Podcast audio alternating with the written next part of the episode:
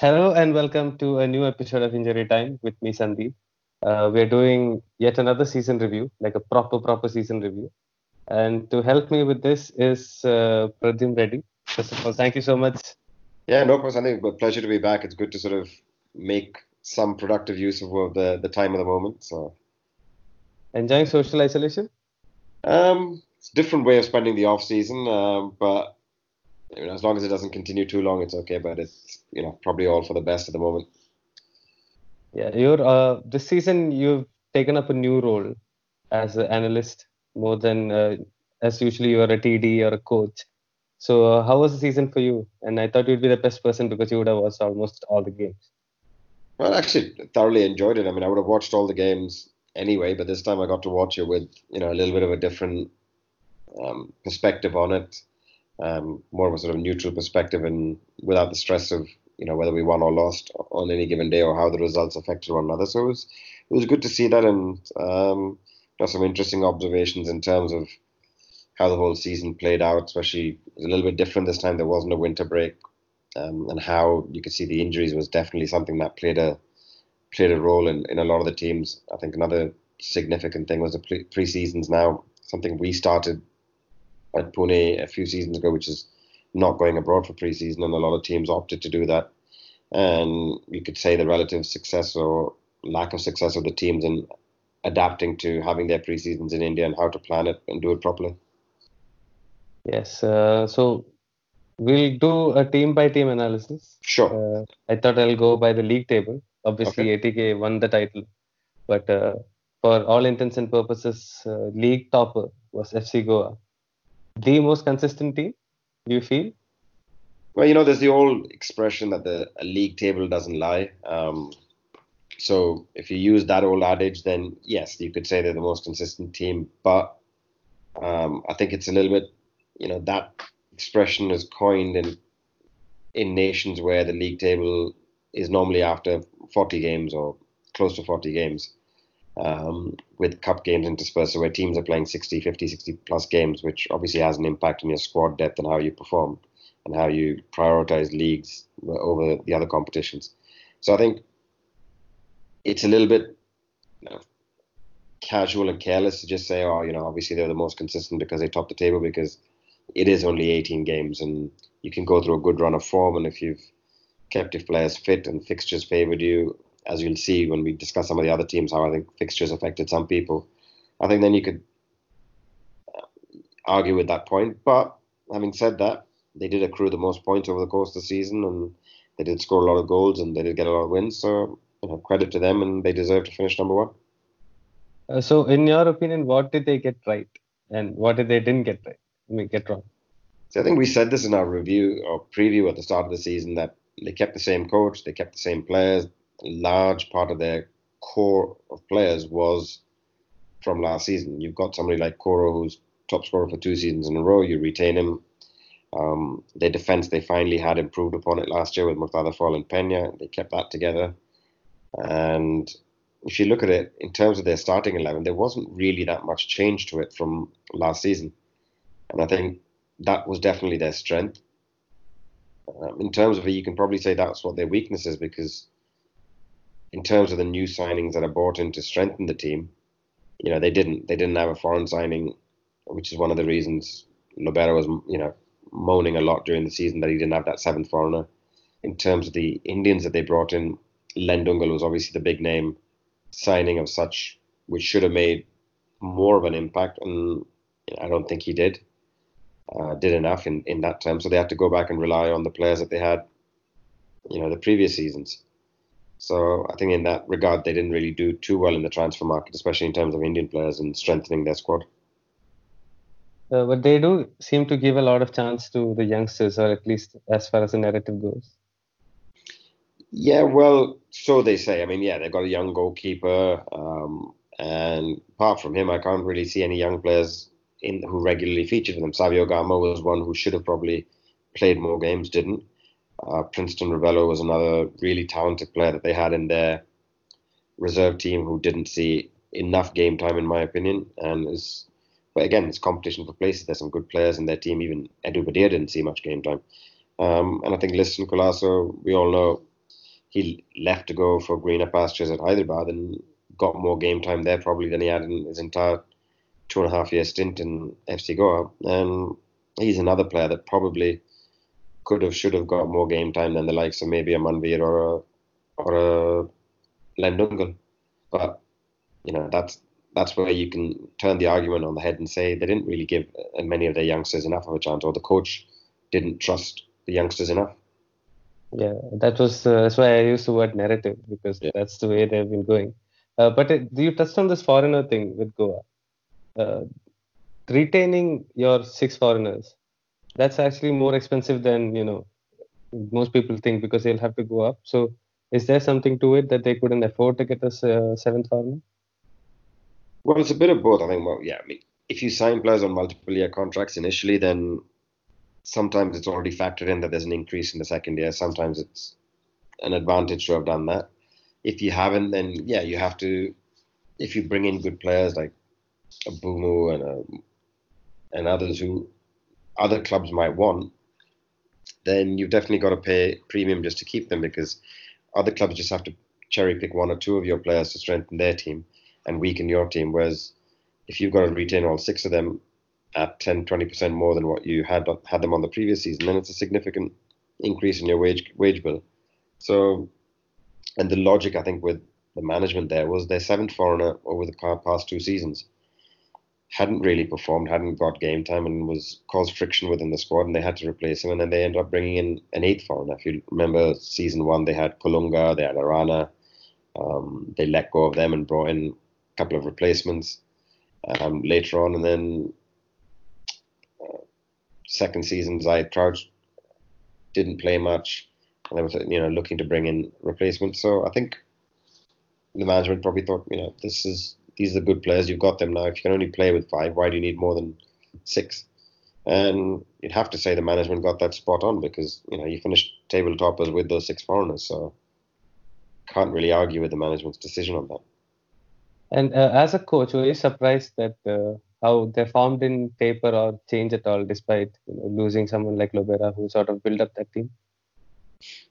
Um, no, I think it's it, it's something that we you could say insiders knew it's been brewing for a long time. So it wasn't an overnight decision that with three games or four games to go in the season they decided to sack the coach. It was something that was building up for a for a long, long time, and it was just a matter of time of when they were going to pull pull the plug. And I think they pulled the plug at the time when they felt okay, first place is almost guaranteed, and the team would continue with that same momentum and continue to drive in the right direction. And in terms of long term goals and direction the club wanted to go, it probably was their best decision that they they needed to make.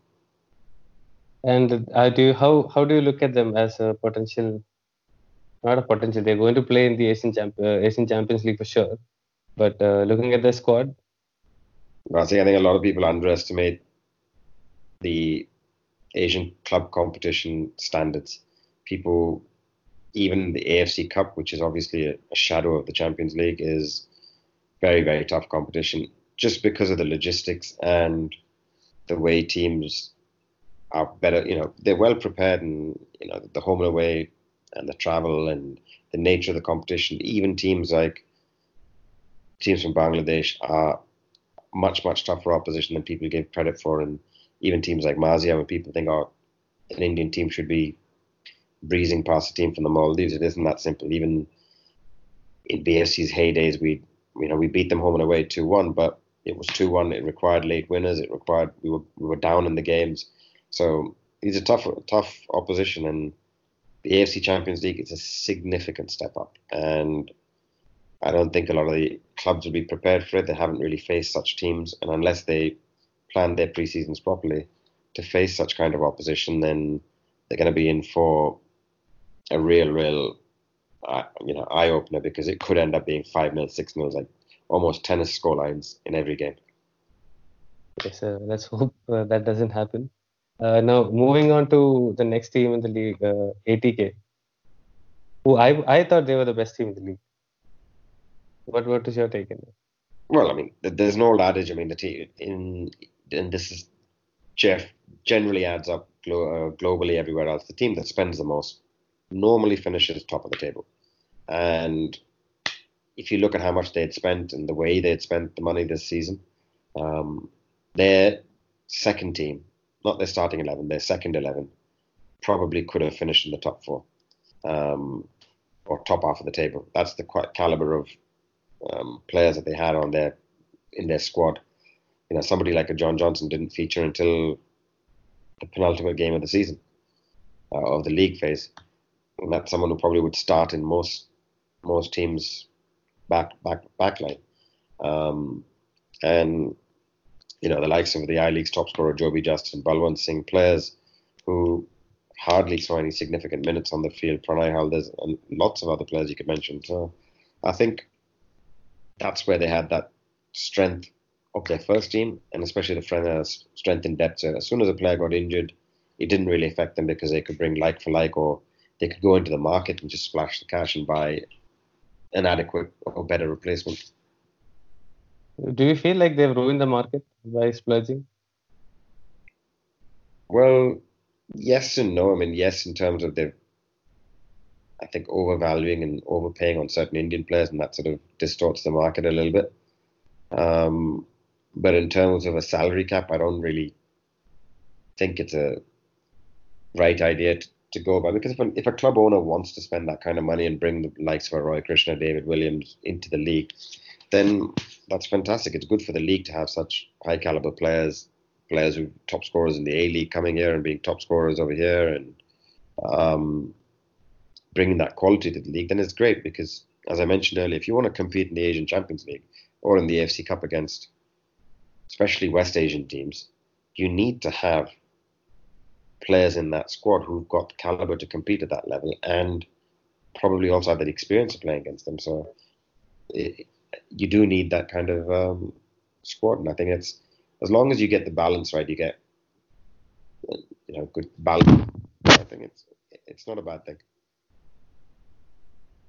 And you know, let's not forget this happens everywhere in the world. I mean, Real Madrid have a bigger budget than Atletico Madrid. Um, you know, the Man Cities and Man United in, in England have a bigger budget than a Leicester, but Leicester do go on to challenge them, win the league at times, and you know they're last, I can recall, they're in third in the, in the league at the moment. So it allows for that kind of um, you know fairy tale stories, and that's what sports about. Um, and, you know, even German football, you see a lot of it where teams on lower budgets do manage to then focus their attention more on scouting and put their resources in different directions. So I think it'll help other clubs, or should help other clubs focus and look at football in a little different direction than just trying to sort of outspend one another on uh, next season. Obviously, they're good. Sorry. If ATK go out and spend the most and get the most expensive Indian and foreign players, there's no reason other teams don't have to copy that and try and say, okay, if they spend this much, we're going to spend close to that to compete with them. You can then just be a little bit wiser in the way you spend your money and you recruit more shrewdly, both in the local and in the overseas market. Yes, uh, next season, obviously, the biggest thing about them is going to be the merger with uh, Mohun Bagan. So, uh, as a long-time football Indian football uh, patron, what do you feel about that move? Well, I think like it's it's good in terms of um, football for the for the fans. I mean, we, we need to see um, the numbers that we used to see in the I League games. Um, you know, in the Calcutta games coming back to the stadiums, that would be fantastic. So I think if you can get that huge fan kind of players an ATK can attract. it's only great news for the for the fans, and I think, especially now with Mohun Bagan winning the league, I think it's just worked out like in a perfect perfect manner. Them winning the league and then coming in, you've got you know they've as a club they've achieved everything they can in that league, and now if they can bring um, that fan base and, and, the passion and the following, it could help propel ATK in, or the new club, whatever they're going to be called, um, into one of the sort of mega clubs of, of Indian. Yes, uh, it's certainly going to be an interesting uh, move that because from what I understand, a lot of the fans are uh, unwilling or and rightfully so to let go of the colors and logos and stuff like that. See, that's all you know, little things. It's happened all over the world in terms of um, clubs that have merged together, gotten together, and everything, and everything. So it's in, initially you'll have those kind of misgivings and, and issues, but um, over the over the long long run, you kind of get over it. And trust me, if they're winning next season, they're doing well in Asian competitions, then you very very easily forget about it and and be cheering and happy to see Roy Krishna banging the goals and, and you know taking the team forward. So yeah. So uh, looking at the third team now, Bangalore FC, they finished third, uh, semi-finalist again, but it feels like this was a disappointing season. Maybe more so because of how they played in Asia. Yeah, definitely. I mean, I think fans of BFC and and people who follow them have become accustomed to winning you know, six seasons. was it six trophies? Mm. And say seventh season where you, you end up with nothing, um, not even a you know not even a runners up in any format. Um, they're definitely going to consider that a, a failure, and I think that's why it looks upon a failure. Most other clubs, if you got to the semi-finals and you know you're you're a goal away from getting into the final, probably considered a good season. And considering they had the most clean sheets, they had a couple of records along the way. Um, defensively, they were very well organised, but it's the standard that they had set themselves. But I think if you look at the preseason when we did a little look at this team, and if you look at the way they've gone about the season, they've probably done well to finish where they have because they were still in a chance towards the end of topping the table. They still had that chance to go for the Champions League spot. So I think in a way you could almost say they probably overachieved given all the issues that they had. Uh, what did you think went right and wrong for them? Obviously, goals was a big problem, but uh, on a larger scale, the squad. What went right? I think similar to FC Goa, they kept the core of it. They kept um, a lot of the foreigners that helped them win it. They had the same coaching staff. They have a lot of obviously the setup that they have is been around for the last six years is quite successful. So that's definitely um, something that you could say was what they did right. Um, I thought Ashiq Kuruniyan was a good signing, someone that could definitely help them go in the right direction. In terms of what went wrong, is probably how they used their new signings. Um, I thought we we, we all saw that Ashiq's not probably the best position as left back for him, and think that using him out of position to accommodate Udanta rather than make, possibly making him challenge Udanta to improve would have been a better option. And that, but it's easy to say that in hindsight. Um, signing Rafael Augusto with his injury problems, whether they, you know, did some due diligence on that, probably a big gamble and a gamble that didn't work out. And Onwu, you know, looked like a dud at BFC, turned out to be brilliant at um, Odisha. So it's a question of did the player not fit the system that they were trying to play, or you know, or did Carlos change the system too much this year from what was usually the Bengaluru FC that's given them a lot of success. So I think so. Uh, okay. it's there's a couple of things in terms of the recruitment that they probably didn't get right, um, and I think in in terms of having maybe a plan, a plan C. You know, we said the plan A and a plan B, and plan B seemed to be the set pieces, but there wasn't really an open play a different plan. Um, but that said, they did have the most clean sheets. They did get to the play, uh, playoffs. They did qualify early, so it wasn't all doom and gloom. So, uh, one of the things that we've spoken about is uh, BFC's over reliance on Chhetri. Mm-hmm. Uh, again, once again, he's a top scorer. So, do you feel like at some point, uh, with, because their age, average age is quite high, do you feel like at some point they need to look to the future and blood in youngsters or something like that, look beyond?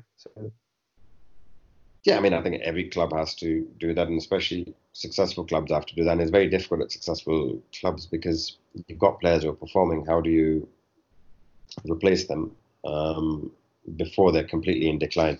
Um, and we've seen the likes of Rino and and a couple of others who've probably their best days are behind them. But I think what the club should have done and could do maybe is you need to get good replacements in that can push the current players. Everyone needs competition for their places, and you know if, if Gurpreet doesn't have competition for his place, he won't become a better goalkeeper. And if Udanta doesn't have competition, Nishu, if you don't have a youngster chomping at the bit to take your place, you don't improve as a player. And you stagnate and you go sideways or backwards.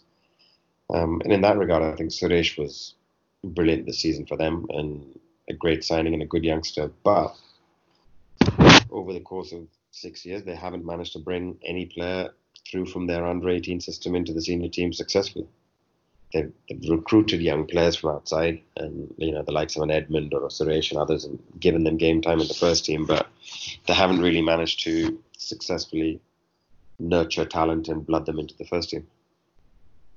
Hopefully, they should get around to doing that because I do watch a lot of the B team games, and I've seen you also in the stadium watching those games. Yeah. They do have some talented players.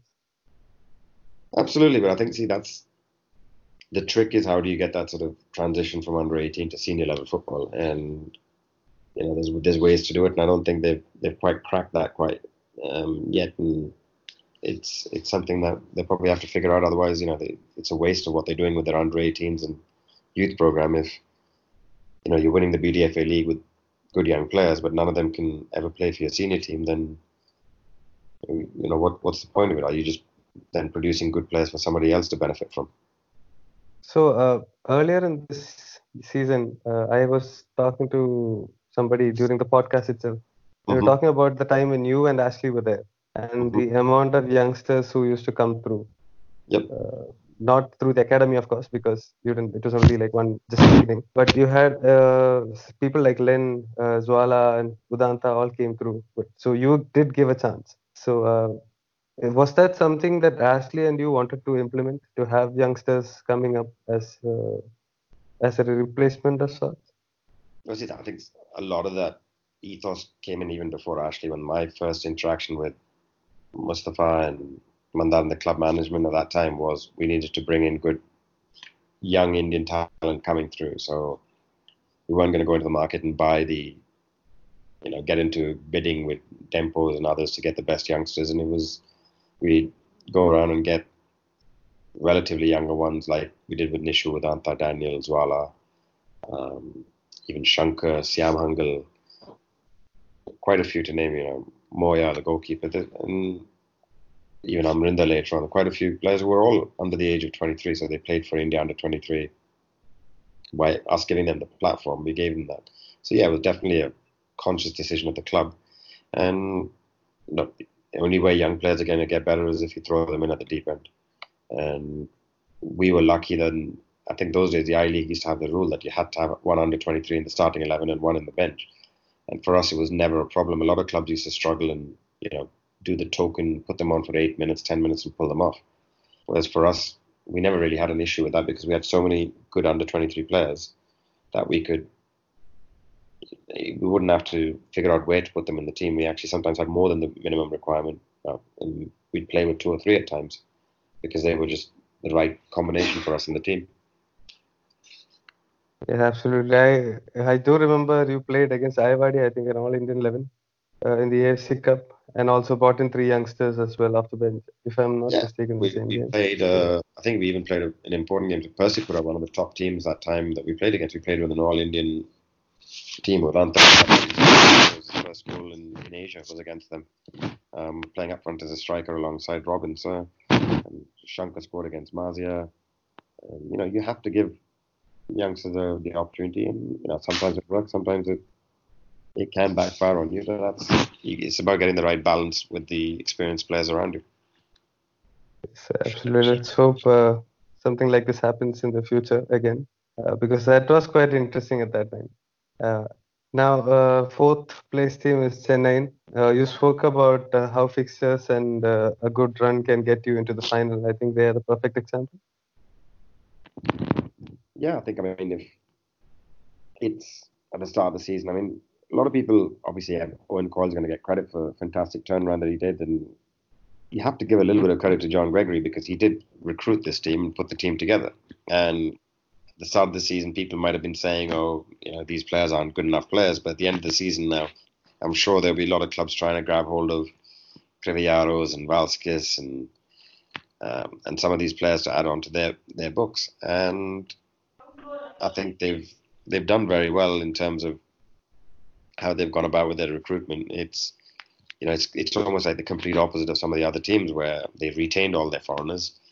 Uh, Chennai obviously Chennai and the season that they had the previous season they opted to make wholesale changes, and I think they were they did well in some departments. Like it was smart that they went and paid a transfer fee and got Vishal Kaith because it was an area that needed improvement, and their foreigners obviously once Owen Coyle came in, they they looked just unstoppable.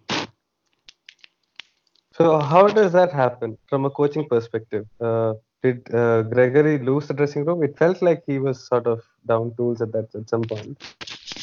Uh, yeah, I think probably down tools is probably a better expression than lost the dressing room because I think you know he's not going to lose the dressing room. He he's won the league with those players, was successful in the got them to the finals of the Super Cup, and was well respected and liked by a lot of the players. Um, I think it just you know sometimes you can be you can be at the same place for too long and you just get a bit stagnant and it needed freshening up.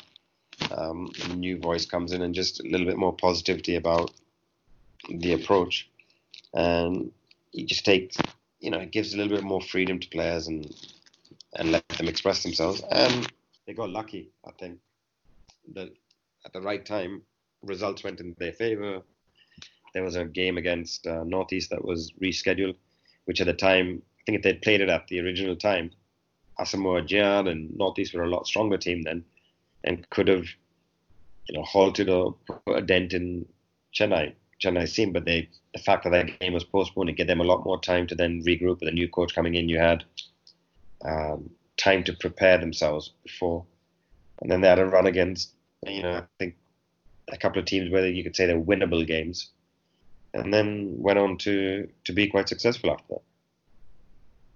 So, uh, you, do you feel like uh, they were naive in the final, the way they played? Uh, that's the way I thought, playing against ATK. Well, I, would probably say they're a bit more naive in the second leg of the semi-final, where they almost threw it against FC mm-hmm.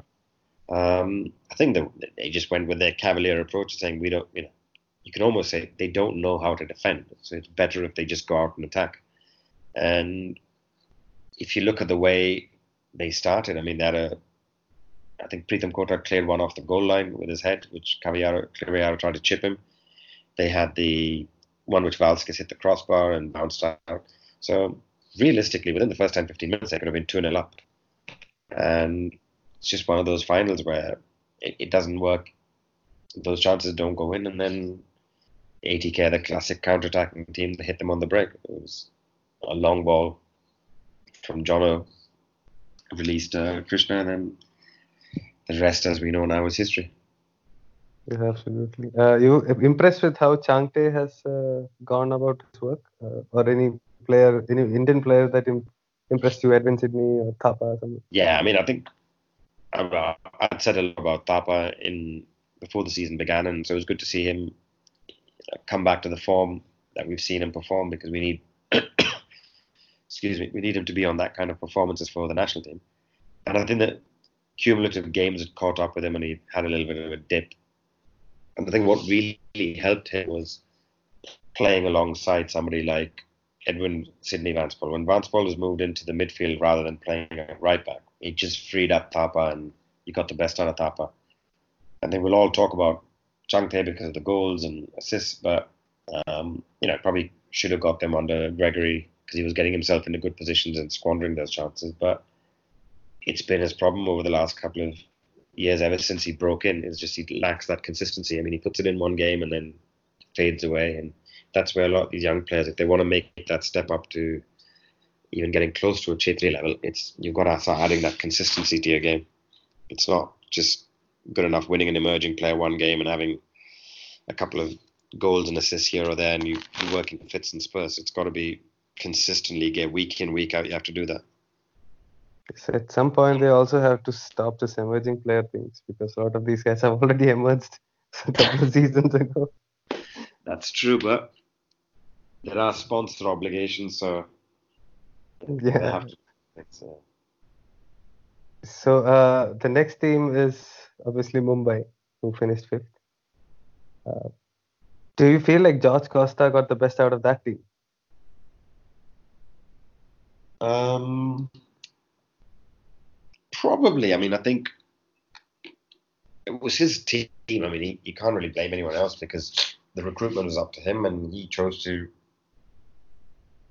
bring in some foreign players that he did. And sorry, excuse me. In doing so, moved his top scorer into a right winger position and brought in somebody else to play in that position. So that's a choice he made. I thought defensively they probably should have or could have gone with two foreign centre backs to give them a bit more cover when they had injuries. And um, you also need to strength, like I said about Bengaluru as well. You need to have strength and depth to challenge the existing players that you have. And if you don't do that when you're recruiting, then even the good players that you have can sometimes get a bit complacent. And I think we saw that with Subhashish at times, um, with their centre backs at times, and, and I think over the course of the season that probably cost them. But uh, they played again uh, defensive style of football, much similar to uh, counter-attacking, let's say transition, like ATK or BFC. Do you feel like we don't give them as much credit for playing defensive football? Is because everybody wants to see attacking football. No, actually, look, it's fine. I mean, there's everyone doesn't have to play expansive uh, possession-based football where you're trying to string together four, five hundred passes in a game and score a beautiful, excuse me, goal. But uh, there's absolutely nothing wrong. I mean, there's different ways of playing it, and if teams want to set up to be tight to the back and then limit the opposition's chances and be effective on the counter attack, or play quick transitions, that, that's all. That's fine. I mean, and I thought the best example of it was the way they beat Bengaluru both home and away. But if you're set up as a defensive team, then you can't be getting smashed 4 0, 4 2s and conceding. I think there were two games where they, then every time they played Goa, it looks like they could have conceded in double digits almost. So, if you're a defensive team, then that's unacceptable. I think if you look at the goals conceded over the course of the season, uh, um, the numbers are quite shocking. so uh, they obviously have a new manager coming in. Uh, so one of the, I think we'll be looking at quite a few of them. So uh, another. Be Sergio Lobera from what the latest rumors are. Yeah, uh, apparently it's also in for the Jamshedpur team. I think if you've got a choice of living in Mumbai or Jamshedpur, I know which one you choose. Yes, One also association with might be more tempting. yes, also association with the Manchester City is there. So True, true. Yeah. uh, another coach who I thought did a very fine job, but uh, seems to be have left the position is uh, Joseph Gombau in Odisha. Hmm What did you make of their season? I mean, I think that they achieved what's probably par for that uh, for that team, given the um, spend and the handicaps that they had. Um, whereby I mean, you know, they had to play a lot of their games away from Odisha at the start of the season. They were playing in Pune. They were traveling. So before they could get back home, and when they did get back home, um, you know, they did, did manage to keep make it quite strong fortress-like atmosphere at uh, at the stadium, Kalinga Stadium, where they won a few games. But I think that injuries the wrong time for them because I thought he was not just the goals. I think it's just he was a proper talisman. He led from the front, helped out defensively, uh, could switch into playing in a number ten, and when they played Daniel further forward, or he could play as a nine when Xisco was playing, which is obviously the most favoured formation for them. Um, but I think at the back, again, a team that didn't spend wisely or in terms of their defend, defenders, foreign defenders and Indian defenders. And the biggest issue why I think they were never going to qualify for the playoffs is, you know, we use an old expression, stats don't lie. Teams with foreign defenders over the last couple of foreign goalkeepers, sorry, over the last couple of seasons haven't made it to the playoffs. And the reason for that isn't that the the goalkeepers are bad. It's the moment you do that, you're playing outfield with just four foreigners. And if there's a substitution that you need to make, you can't take off your goalkeeper and make a change because then you need to make a double substitution to do that. And we saw that a couple of times where they had to make two subs just to make one positional change. And I think over the course of the season, that lack of proper planning as a team cost them. And I think they just didn't have the players in, in the defensive positions to make changes to switch games when they needed to or when injuries injuries occurred. So I think that's was always going to be their Achilles heel. Uh, what do you think of Gombau as a coach who he did give a lot of opportunities for younger players? Yeah, I mean that's the club remit. I think the club wanted to invest in a lot of young players and give opportunities to young players. So I think that's um, what he, he, was tasked to doing, and he was quite good at doing that. Um, you know, they played attractive football, but it was, you know, we saw it last year when, when they were at Delhi.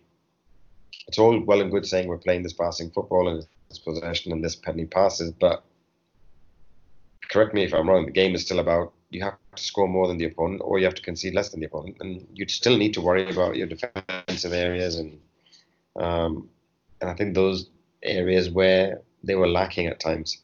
And so that's why you see when they played against the top four teams, I don't think they got the results. They couldn't beat the likes of BFCs and ATKs and Goas and um, Chennaians. And, you know, you beat the teams below you that's why you'll finish where you did, which is about sixth place. Yes. Uh, speaking of uh, another coach with a lot of numbers, uh, Kerala Blasters, once again a disappointing season. I, I honestly am uh, a loss for words with what that uh, management is doing with that club. So I'm just going to let you go with it. Well, like I said it before about like how the league league table doesn't lie, and if you look at over a cumulative period. So we, you know, we say our league's not long enough. It's not 40 game season, but okay, it's 18 games. But if you look at over the past six seasons, if you look at where Kerala Blasters have finished over the last six seasons, where they finished this year is probably par for the course for them. So they haven't actually underachieved. They've probably finished where realistically you'd expect Odisha, oh, sorry, Kerala Blasters to, to finish. Because that is the kind of team they are. They aren't a top four team. They've got a fan base that should be a top four team because they come out in numbers. They're very supportive of their team and their players. But if you look at it over the course of the previous season, you say where should they finish? They should have finished probably eighth. That's what the preseason prediction would be. I'm, I'm, I'm not saying this based on the squad or anything else. This is just based on the numbers from the last five seasons. So they've actually overachieved in that way. They've achieved better than that. Yeah. But what do you make of this uh, injuries? Uh, that was a big deal that Eelco kept talking about. Not having a fit lineup again, uh, not being able to produce the same lineup once, like you know, every other game. A lot of clubs do deal with injuries. Yeah, I mean, it's it's a fact. I mean, he's not lying about that. He did have a lot of um, injuries, but you know, there's there's a reason for that. So you have to question why. Um, so something must have gone wrong in preseason. Something might have gone wrong even before preseason. Did he sign players without medicals? Um, we see that happen a lot in Indian football, where clubs sign players without doing a proper medical. Excuse me, and then pay the consequences for for this, where you've got players coming in with pre-existing injuries, and and then so this is this is the problem where they uh, where they uh, you, you signed injured players, and of course they're going to be injured throughout the season then. and uh, you obviously put this to my notice long before the season started in your preview, when you spoke about Sahal and saying that he's maybe slightly overrated. Uh, Eelco seems to share the same feeling. But uh, at the what do you think of it at the end? Because his numbers don't lie. He doesn't get that many goals and that many assists. Well, yeah, I think I, I said it at the start of the season and I maintain the same thing. It's there's a lot of hype about the player before the season started. He's an exciting player to watch, no doubt about it. But we have this tendency to overhype players when they've had a little bit of a a good season. And you know, I think there's the stats sadly prove it right as well. Players who've won the Emerging Player of the Year award the following season have gone on to have a massive dip in dip in their performance. You know whether it's Ruatara or uh, yeah, I think Jerry Lala and now obviously Sahal. Um, it's it's just a, it's like the curse of the award.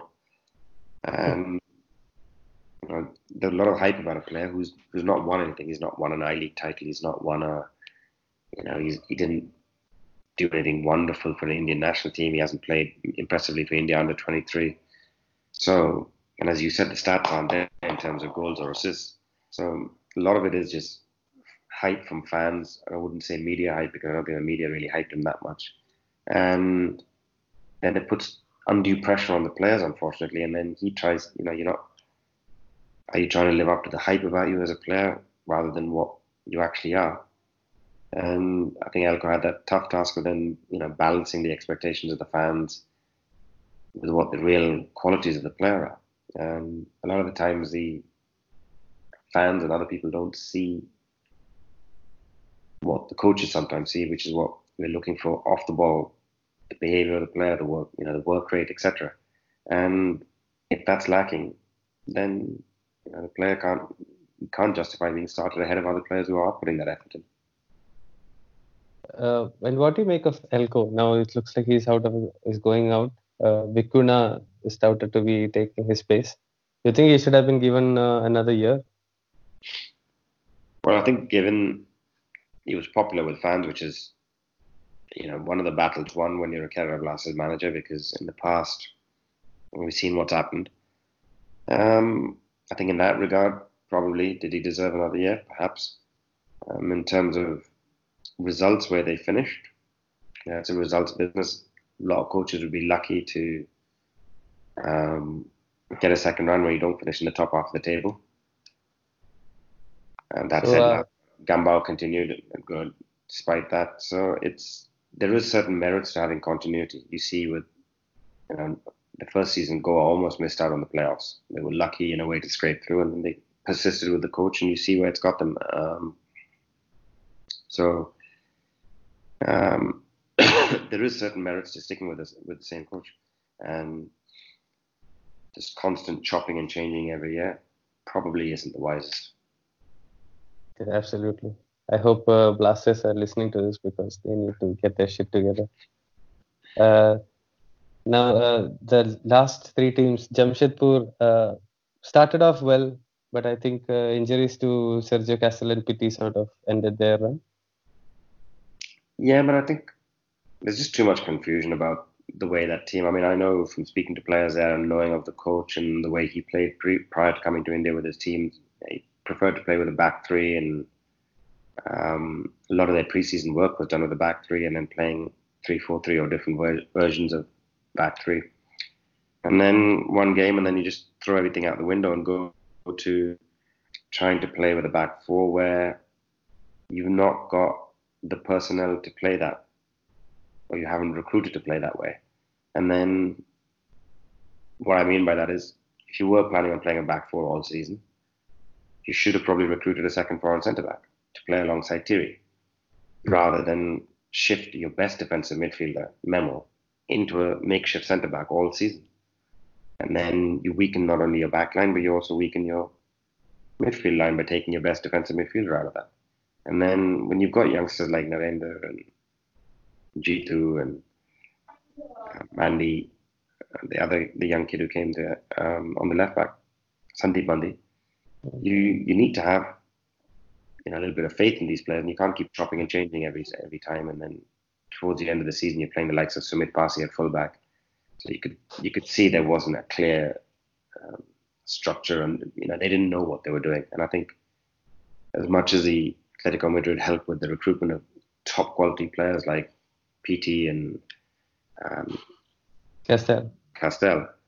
I thought Castel was absolutely brilliant. But if you look at the Indian players that have to go along with it, there's just a massive disconnect with who's doing their recruitment on the Indian player side, I think, um, or who's advising on that side.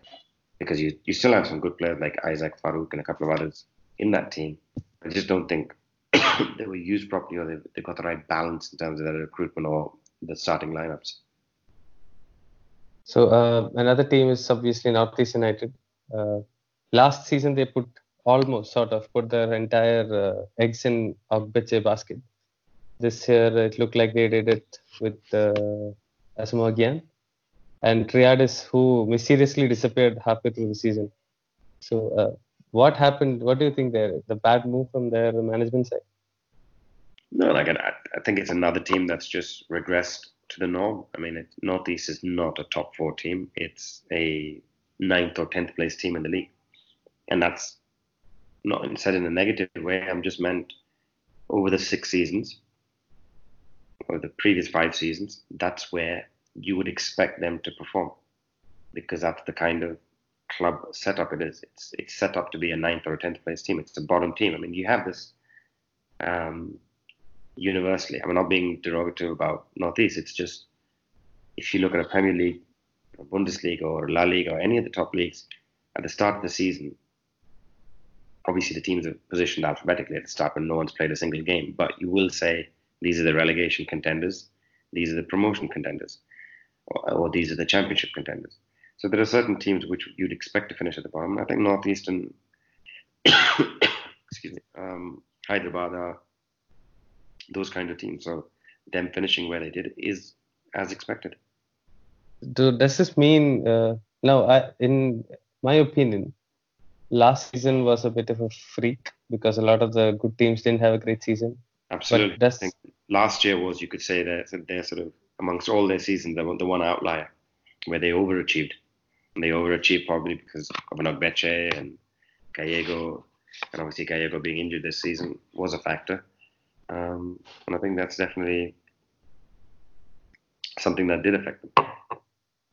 Yes, and the last team is of course Hyderabad. Uh, again, another team who's going to get a, a, new manager, Albert Roca, coming in. But this was a throwaway season for them. Again, I mean, if you look over the course of um, five seasons, it was the Pune franchise which later became Hyderabad. It was all, for all intents, it was just Pune. It was the same players, same manager from last season, the same support staff, you know, the same team manager. So it was, it was just, you know, moved east, put on a different jersey, and um, that's what the team was. And you'd expect them to finish bottom, bottom two. That's the kind of club they are. It's a bottom two club, and they did finish in the bottom two. They finished bottom, and probably one of the, almost had the worst record ever. And it's not surprising because they didn't learn from the mistakes of last season. They continue to make the same mistakes, and they are continuing to make those same mistakes. So now it's they brought Roca in, but Roca's not got a magic wand. If they can't fix the off-field problems that they have, it'll just be another disastrous season for club and players. And Roca also needs certain types of players that who play a certain type of football, and that is going to be an issue for them. Look, we we've also how Roca managed in his first season at Bangalore FC. He had a ready-made team with top players. He had the top Indian players. Uh, even had the likes of Sandesh Jhingan that season and top foreign players as well. And I think as well. PQG. Yeah, and um, if I'm not mistaken, they finished fourth in the I League that year. Yeah. And could have almost finished fifth if Lajong had won their last game. So that's if you look at BFC seasons over the last seven years, that was the worst performance. of people, you know, talking about this year being BFC's worst season.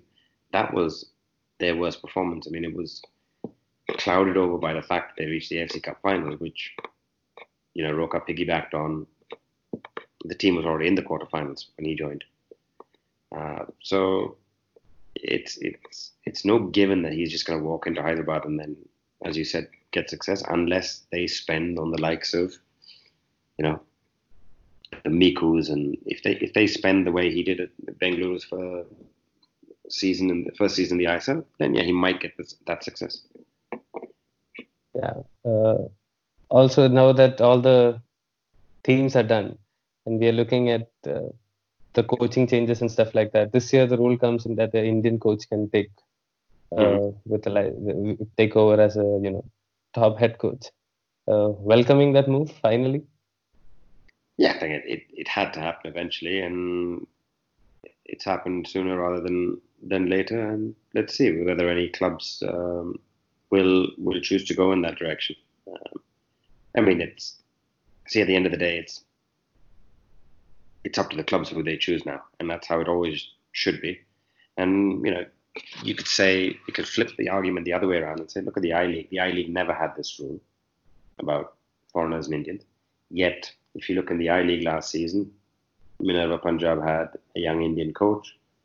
Um, I think, to my knowledge, Aizawl FC had Stanley Rosario, and I think there's only one other team that had an Indian head coach. In the Shanmugam Venkatesh is there. In, uh... That's an Arrows team, so that doesn't yeah. count. It's not a um, proper team, uh, a club team where you know recruitment. So I'm talking about. So it's still clubs opt to do that. So then you can argue, you know, well, why why why are you you know picking on the ISL clubs about this rule when in the I League when you have the rule, they, when you don't have the rule, you're still not given the opportunities. So I think it's coaches have to go out and prove themselves, and it's an open market.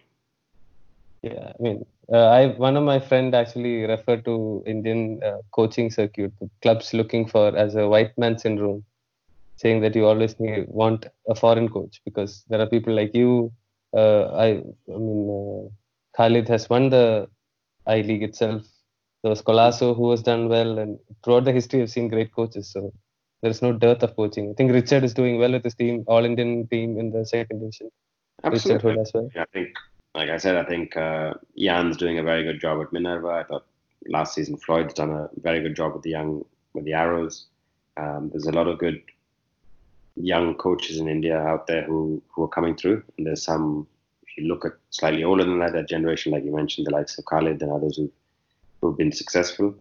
Um, when you go a little bit older than that, yeah, Sanjoy Sen did a fantastic job with the uh, Mohun um, stopped us winning it three times in a row uh, at Bengaluru and you know was part of the success behind ATK as well.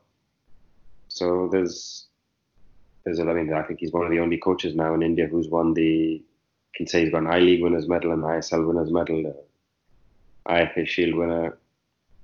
Um, probably won the Durand Cup if I'm not mistaken from his days at Prayag and the Federation Cup. So I think he's got every piece of silverware that an Indian coach can win, Sanjoy Sen. So credit to him. And you know, so there's a lot of good coaches out there. So let's see. I mean, it's it's up to a club, and when the coaches get the opportunity, obviously you have to perform. I mean, you you'd expect the teams over a natural course of let's say over three four seasons now, the teams that finish in the bottom half, let's say teams seven, eight, and nine, and ten in the ISL, if they've gone with a foreign coach and it hasn't worked out, and an Indian coaches have finished above them in the league, they probably will start to look in that direction. Let's hope that it comes sooner rather than later. All that. So, what is the off season looking like for you? No idea, nothing, because well, of the situation. a lot of coaching courses, but that's not going to be happening for a while, I think. And um, looking forward to watching a lot more of the second division games, and that's also not going to be happening for a while now. So yeah. it's going to be a strange old off season, but uh, maybe get into some sort of online versions of doing coaching courses for coaches who are stuck at home but and you know short of ideas. So get get them involved in some something there where through online learning. Well, we'll be watching out uh, the space for that. Sure. Uh, so uh, hopefully we will run into each other again soon. Uh, sure. Just was good talking to you. Thank you so much for your time. Thanks, Amit. All right. And always a pleasure, as always. Yes. Speak yeah. soon. Bye bye. Yeah, see you.